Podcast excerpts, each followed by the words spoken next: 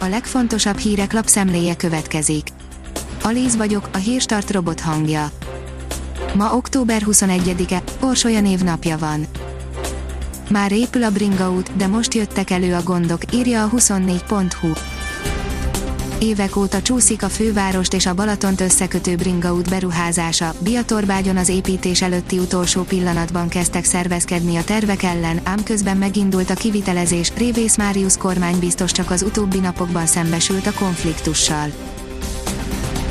Az Eurosport oldalon olvasható, hogy Párizsban nyert a Manchester United, Gulácsiék is győzelemmel kezdtek. A Manchester United az előző kiírásban döntős Paris Saint-Germain vendégeként, a Gulácsi Péterrel és Willi Orbánnal felálló er bé Leipzig pedig hazai pályán, az İstanbul Başakşehir ellen nyert a labdarúgó bajnokok ligája csoportkörének keddesti első fordulójában. A növekedés oldalon olvasható, hogy élethalál harc indul a fuvarozási üzletákban. Nehéz időszakot élnek a közúti fuvarozók, nyakukon az Európai Unió által jóváhagyott mobilitási csomag, ezt néhány tagország gazdasági lobby ereje kényszerítette ki, amely nem más, mint szociális köntösbe bújtatott protekcionista intézkedés. Hátrányba kerültek a magyar munkavállalók Ausztriában a határzár miatt, írja a privát bankár. Majdnem a tavaly őszi szinten járt szeptemberben a magyar állampolgárok száma az osztrák munkaerőpiacon, nagyjából stabilnak nevezhető a létszám a legfrissebb jelentés szerint Németországban is, ám a korábbiaktól eltérően feltűnően több román, szlovén, lengyel, török, horvát és német kapott munkát Ausztriában, mint magyar. A gazdaságportál szerint a mélyponton túl stagnálás várható a budapesti ingatlanpiacon.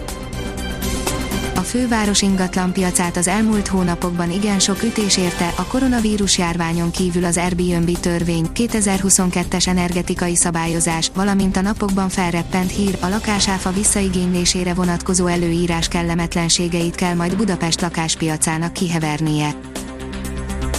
A Hír té vé oldalon olvasható, hogy életfogytig tartó börtönre ítéltek Szicíliában egy maffia főnököt, az ország legkeresettebb bűnözőjét. Matteo Messina Denarót részt vett két ügyész és több más ember megölésében, jelentette az ANSA olasz hírügynökség.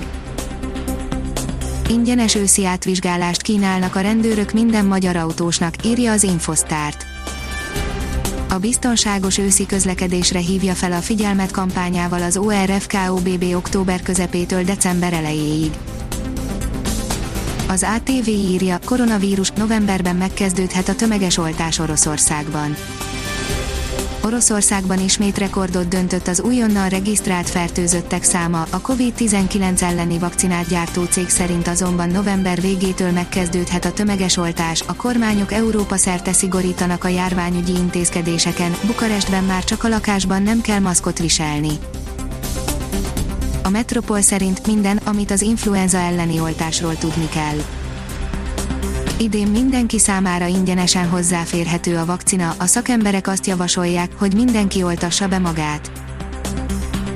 Megkomolyodott a család bolondja, írja a Vezess. Kis híján tíz év után érkezett meg a bohókás, vidám divat Nissan, a Juke második generációja, valamivel komolyabb, tágasabb és kifinomultabb lett. A Rangadó oldalon olvasható, hogy bé el Párizsban nyert a Juke, győzött a Leipzig is. Gulácsi Péter és Willi Orbán végig a pályán volt az İstanbul Başakşehir ellen.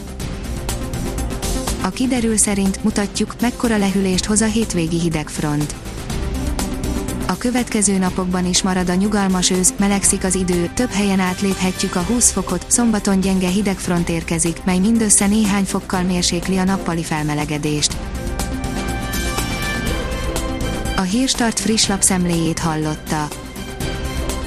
Ha még több hírt szeretne hallani, kérjük, látogassa meg a podcast pont hírstart pont hu oldalunkat, vagy keressen minket a Spotify csatornánkon. Az elhangzott hírek teljes terjedelemben elérhetőek weboldalunkon is. Köszönjük, hogy minket hallgatott!